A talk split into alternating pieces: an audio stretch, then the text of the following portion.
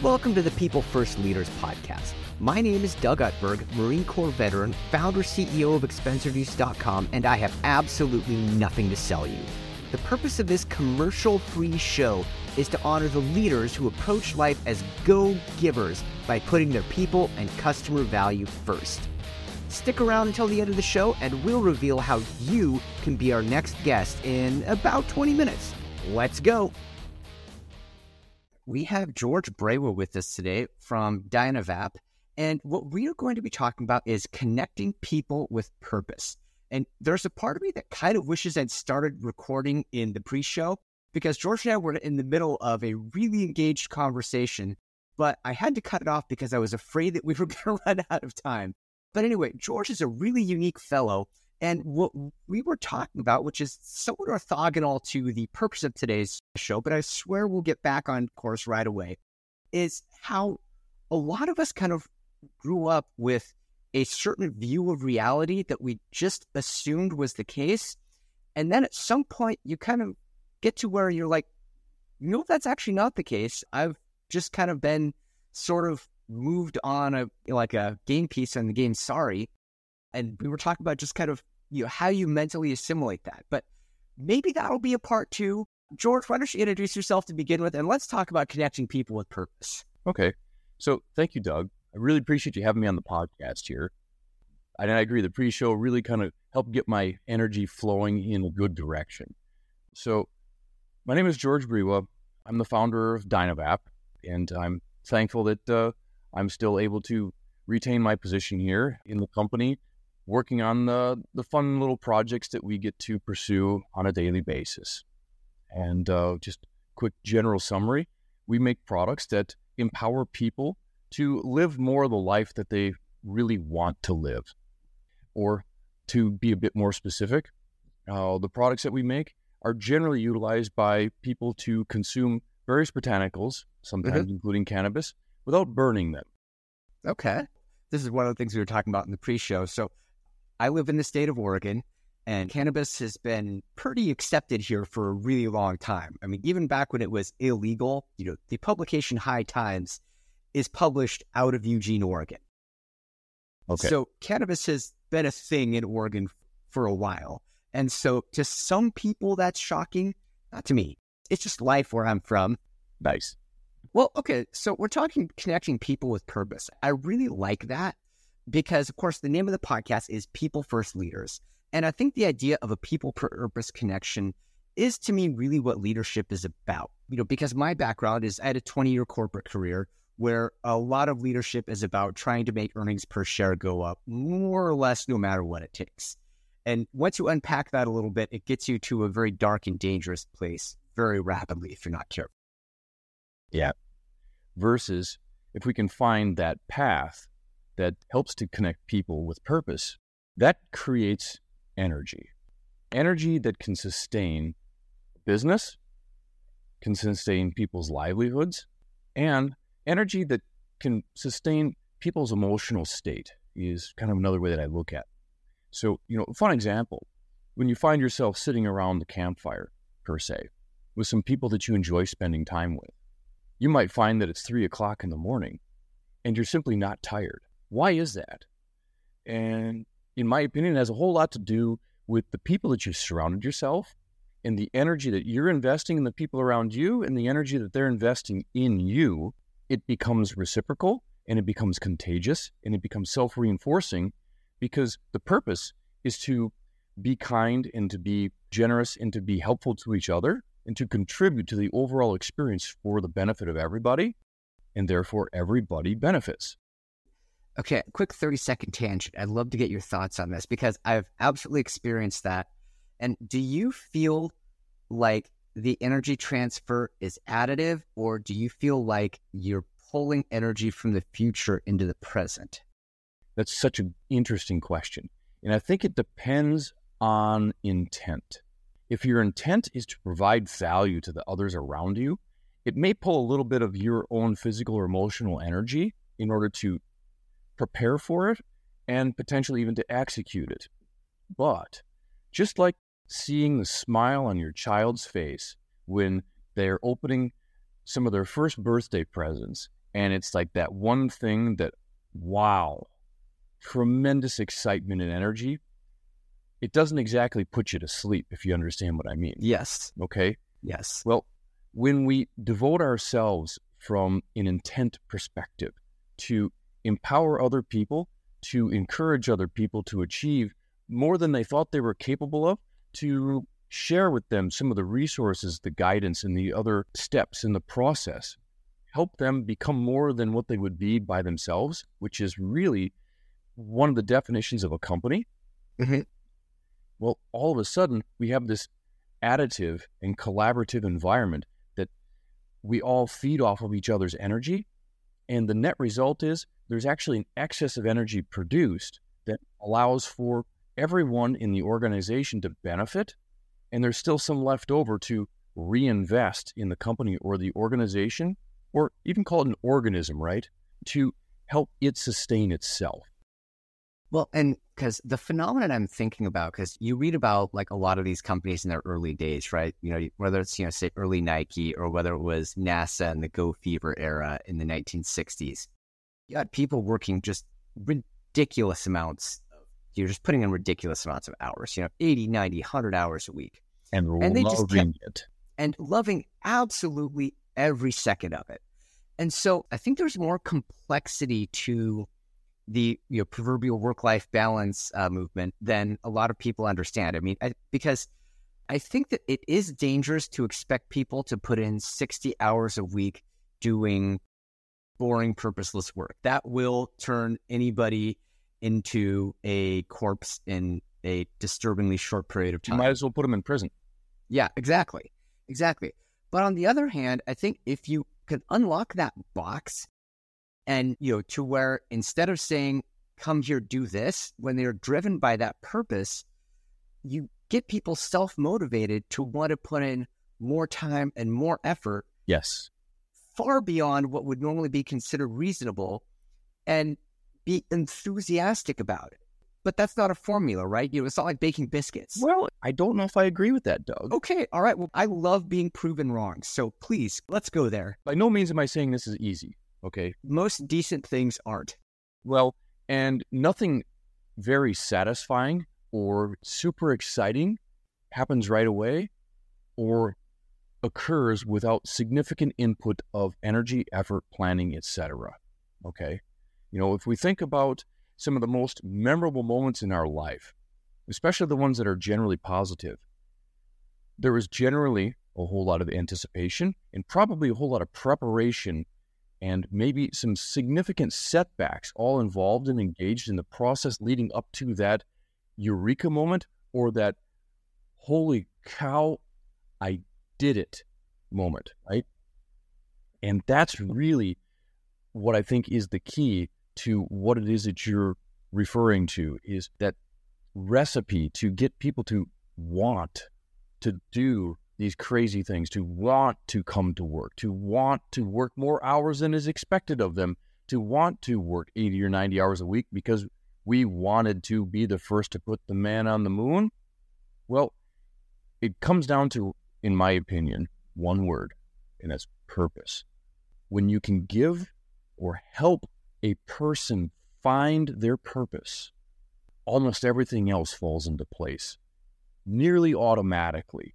And that's what I think you're going to find in the culture of a well organized company is you've got the right people on the right seats in the right place doing as many of the things as they practically can be doing that are in alignment with the things that they're passionate about, the things that they love to do because again, my opinion, find a thing that a person loves to do and what you're going to find is not only a person that's happy, but a person that's really good at what they do because you love to do it, therefore you're good at it. And because you love to do it, you're doing it, which means you get better at it, which means you love to do it even more. And it becomes a self reinforcing feedback loop that continues to provide that energy to drive you to keep on going. Wow. Well, and because I think that's absolutely right.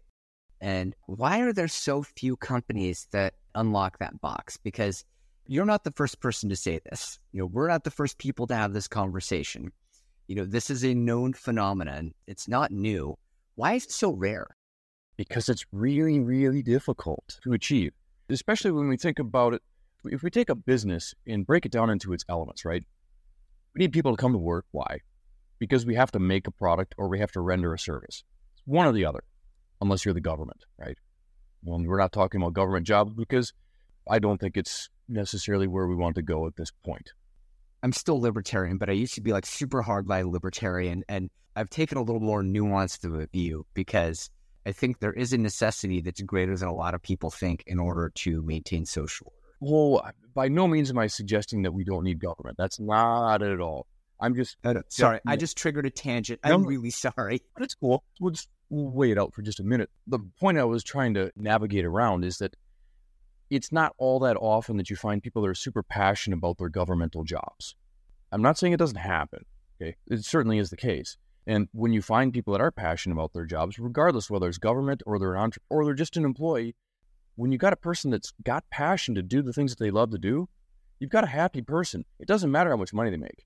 And and you can see this when you travel around the world and you find people that have what we might think are really mundane jobs, living in rather distasteful conditions compared to how some of us, especially here in the US, live in kind of in the lap of luxury, right? Driving a car, driving, having two cars, three cars, boat, big house, all this stuff that we just don't need. And many of us still aren't happy. Why? Well, because we're not allowing ourselves to be driven by our passion to pursue the things that we truly care about. We haven't found our purpose. I want to take that baton because I think you just hit something that's really, really important. Okay. And that is when you're talking, you know, house, you know, mortgage, car, private schools, all that kind of stuff. In a lot of cases, doing something that involves a high amount of purpose will not be the place where you get paid the most today. It will likely be the place where you can make the most over the next 30 years but it won't be the most for today, almost never. So, what that means is that if you are attached to making the most money possible to pay for those things, it will stand in the way of moving towards your purpose or achieving your purpose. I very much agree with this. And this is what I kind of refer to as the trap. Gen Xers have all fallen into the trap. There's so many of us fall into the trap. And and we see how many people are on antidepressants, well, that's just a band aid for the fact that you're not following your purpose. You're just not. I'm sorry, but in my opinion, it's not physically or emotionally possible for a person to be truly happy if they're not following their purpose. And if you don't know what your purpose is, well, I can help you find it, believe it or not. I really can. And it's not that difficult it's more difficult to get it refined to the point where there's no misunderstanding specifically what it is. Don't know what your purpose is? Well, here's a couple minutes to help you find it. Number one, make a list of three things that you love to do. Chances are your purpose lies in that direction. Number two, make a list of three things that you would rather not do unless you absolutely have to. Find a way to avoid those things or to get someone else to fill them in so you can focus on more of the things on the first list. Do these two things, and you're heading in the correct direction, and you're going to find a whole lot more joy, happiness, and satisfaction in your life. Seems so simple. Well, the words seem really simple. The execution is far more difficult. Think about like writing a book. It's actually really simple, Doug you put words on paper and you organize them into sentences, paragraphs, or chapters. Yeah. And then you publish. And I mean, come on, writing a book, it's nothing more than compiling words, sentences, and paragraphs and chapters. But the execution is a little bit more challenging and nuanced. Yes. But the reality is, until you, as an individual, do, I think, the single most important thing that there is in your entire life, and is take responsibility for yourself and your own internal happiness and choose to do the things that make you happy, to pursue the things that you care about and you're passionate about, you will not be happy. And because when I think about what is it that dominated most of my, I would say adult life, but goes back to when I was a kid, right? Okay, well, there's a right way you're supposed to do things. You know, you're supposed to go to school. You're supposed to study real hard.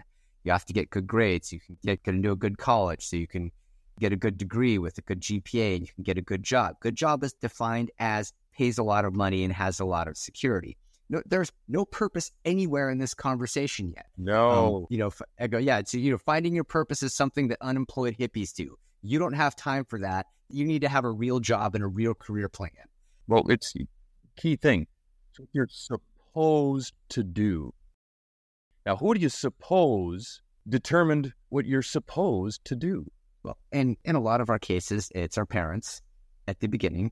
Well, but then it no. becomes our employer, and then our community could be church, could be you know community groups, and then you know can be extended family, and then yeah, it all kind of creates this enmeshed shell of uh, expect expectations, expectations, yes, that are very unlikely to contain your purpose because usually involves predictable schedules, you know, regular paychecks, right? You know, scheduled holidays, things like that. Yep, living within your budget, all those yeah. things, which a person should live within their budget. But if your budget doesn't empower you to pursue the things you care about, well, okay. Are you pursuing the right things? Hmm. Or are you even going in the right direction? I think it's super important, Doug, that we get right back to what's your path? What's your purpose? Right. And when it comes to businesses, right, or leaders, doesn't even have to be business leaders, because talk about leaders, leader of an organization, leader of a group of more than a few people. Why is that person a leader? Well, because that person is empowering the people that they're leading and they're choosing to follow this person as a leader. Because why? Because this person is inspiring them to go after the things, at least what they think that they care about. When you're going after something that you care about, it invigorates you with motivation and energy. Yes. Well, and because one way that I've heard it described, which I really liked, was the way to tell if you're a leader is start going somewhere. And if people are behind you, that means you're a leader. Start heading off in a direction, tell some people about it. And if people you follow you, that means you're a leader. If nobody follows you, that means you got work to do. Sure. There'll always be work to do, which is another thing. You know, you, you want to feel successful. It's not a destination at all. It's just making sure that you're on the right path, following your purpose, and ideally following your purpose with positivity, vigor, and energy, and doing your best to inspire other people to do the same. And, and that's what I see in businesses that inspire me, I think are worth noting, right? Is leadership empowers or inspires the people in their organization to be more than what they otherwise normally would be, to do more than they normally would do, to come to work not because they have to go to work, but because they want to go to work, because they can't wait to get there and they don't really want to leave and go back because they're deriving so much satisfaction, personally and emotionally, from accomplishing the tasks that are important to them. It's simple, but just so profound because it just happens so infrequently. But it's only infrequent because so many of us get caught in the supposed to do trap instead of taking a breath and really doing that self examination and thinking, okay, why am I doing what I'm doing? What is my purpose? What do I truly care about? What matters to me? You need to ask those questions and you need to at least find some answers that give you some direction that you can start traveling, not necessarily physically traveling, but start traveling, whether you're doing research, whether you're reading, whether you're going to visit something where you're going to explore, so you can investigate, okay, I think I really like this sort of thing. Well, go do it, experience it, and then reevaluate how does that feel? Are we going in the right direction? If you are going in the right direction, okay, well, maybe you should do more of that. That's excellent. All right. Man, time seems to have flown by. Okay, so let's bring it home because we've talked a lot about purpose. We've talked about people. Let's connect the people with the purpose here. Okay. So, what happens when you connect people with purpose? Well, my best definition is synergy, right? Because when you've got people with purpose, now you're fueling their passion because when people can pursue their passion in a collective manner, and this is where to bring us back to the perspective of looking at a business as not just an organization, but an organism. And when I think about the word organism, I'll dissect it. An organism typically contains organs. It's a complex arrangement of various different systems and elements that are all working in conjunction with one another for a common purpose. Well, here's that purpose word again, right? So when we have a well functioning organism, organization, or company, we have people driven by passion, pursuing their purpose, and they're focusing on the things that they love to do because they tend to be really good at the things they love to do. And they're also not focusing on the things that they don't love to do. Why? Because that's not only counterproductive, but here's the key thing there are other people in the organism that are focusing on those other things that love to do those other things, and they're really good at them, which then frees up everyone to be doing more of what they love to do and less of what they don't. The part that's uh, part that's sad is you go to a lot of large companies and it's like, nope, this is your job description. You have to do it. Well, but I hate this one part. Too bad. That's your job. You have to do it. Right. What would you rather be doing? Okay. Well, let's dive into that a little bit more and see if we can't find a path that's going to allow you to pursue more of what you care about. This is complex, okay, which is why it's not common. But what you will see, again, my opinion, is in some of the most inspiring organizations, you're going to find a whole lot more of these passionate, driven people that have a better ratio of things that they love to do in terms of what they're doing versus things that they'd rather not be doing because the organism has done a better job of allocating those roles, responsibilities, and tasks to a person that's more suited to do them. Wow. That's uh, absolutely. George, it's been a lot of fun. Give me your last one or two thoughts and then let everybody know where they can find out a little more. Okay. It took me, Doug, probably about 20 years to really understand my path. Okay. I kind of knew from a young age, you know, even as a teenager, that I wanted to create things. I wanted to be an inventor, right? You know, I don't think that's uncommon. And I had this vision when I was in high school, uh, shortly after I got out of high school, is, you know, doggone it, what's taking so long? What else do I need to do for someone to discover me? I wanted to work in an R&D lab. I wanted to create things. I wanted to solve problems. And no one was discovering me. No one was, oh, wow, that guy's really capable. We should connect him, right? It doesn't happen, at least not very often. And it was it took me 20 years to figure out, okay, it's never going to happen or it's very unlikely. Why don't I just take it upon myself to discover myself, empower myself, take responsibility for myself, and go after the things that I care about in that path? And that happened in 2012 when I finally decided to go after creating a product that I was really passionate about that kind of ties us back to the original or the beginning part of our conversation regarding the device in the cannabis. And that's, I found that because of the way that I'm wired, a tiny little bit of cannabis helped me be more of who I wanted to be. When I say a tiny bit, I'm actually talking about a tiny little bit. In general, we're talking uh, in the milligram range, tiny little bit. Yeah, it's not a lot. No, not a lot at all. And once I found that, uh, okay, a little bit more than that, it doesn't make me who I wanted to be. But I didn't like the smoke either. So herein became my opportunity uh, to, okay, what's a better way? Well, in 2012, these devices at that point called vaporizers were becoming more commonplace. What is that?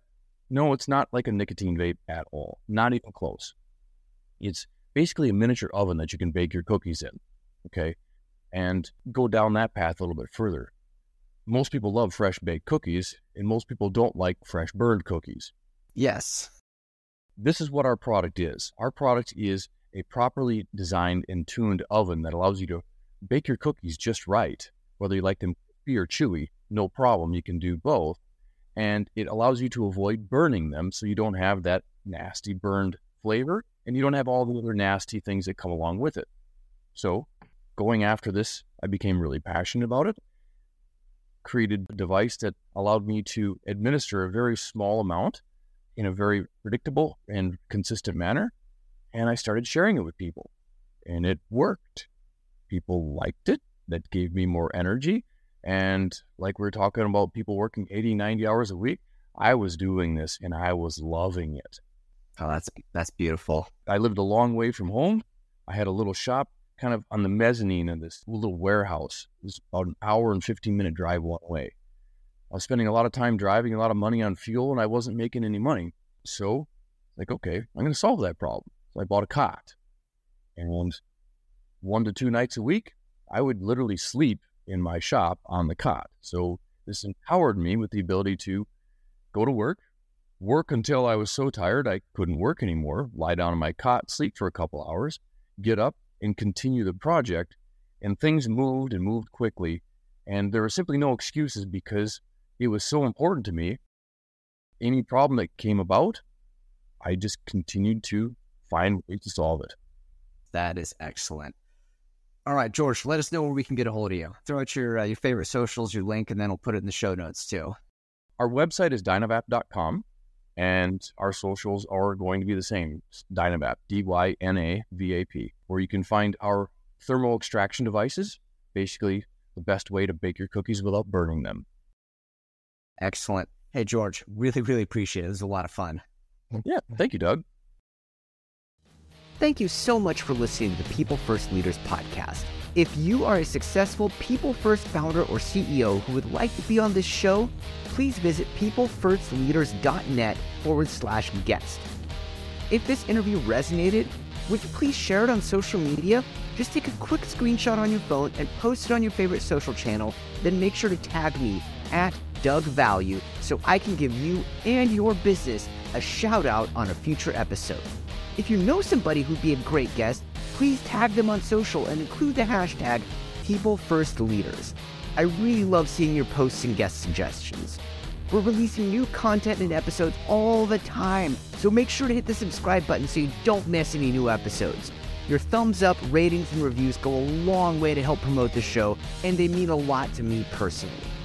And also, I would like to connect with you on social. My handle is at Doug Value, or you can just go to peoplefirstleaders.net where all of the links are posted. Thank you so much for listening, and we'll see you next time.